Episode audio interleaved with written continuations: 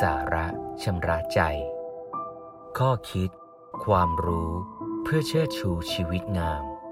โดยพระครูธรรมรุจิ วัดยาณเวศกวัน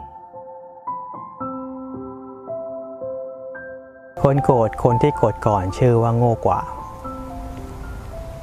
ท่านสอนคนที่มักโกรธให้เห็นโทษของความโกรธโดยการสังเกตบุคคลผู้โกรธก่อน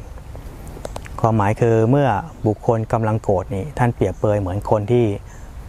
ตกไปอยู่ในกองไฟ มีความเผ็ดร้อนจากการแผดเผาด้วยถูกไฟเผานั้น เราเห็นอยู่ แต่ถ้าเรายังกระโดดลงไปในกองไฟนั้น ก็ชื่อว่าเราไม่ฉลาด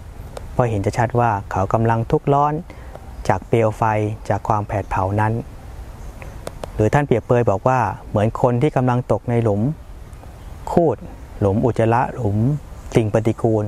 ตัวเขาก็มีความเน่าเหม็น มีความสกปรกเปื้อเปื้อนตัวเขา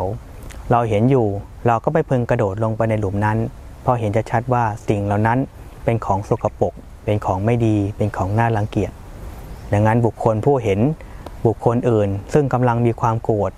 มีความเกลียดอยู่นี่ เขากำลังเผ็ดร้อนด้วยความแผดเผาของความโกรธนั้น เขากำลังมีลักษณะอันน่ารังเกียจไม่พึงปรารถนา เมื่อเราเห็นเราสังเกตได้ เราก็พึงปฏิบัติอย่าได้เป็นเช่นเดียวกับเขา เพราะเราเห็นจะชัดว่าสิ่งเหล่านี้เป็นโทษเป็นภัยแก่ตัวเรา ดังนั้นจึงบอกว่าผู้โกรธคนที่โกรธก่อน เชื่อว่าโง่กว่า เพราะเห็นชัดๆว่าเป็นโทษอยู่ ก็ไม่พึงเข้าไปเป็นเช่นเดียวกับเขา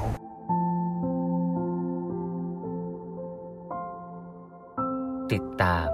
ข้อคิด ความรู้ เพื่อเชิดชูชีวิตงาม กับรายการ สาระชำระใจ โดยพระครูธรรมรุจิ วัดยาณเวศกวัน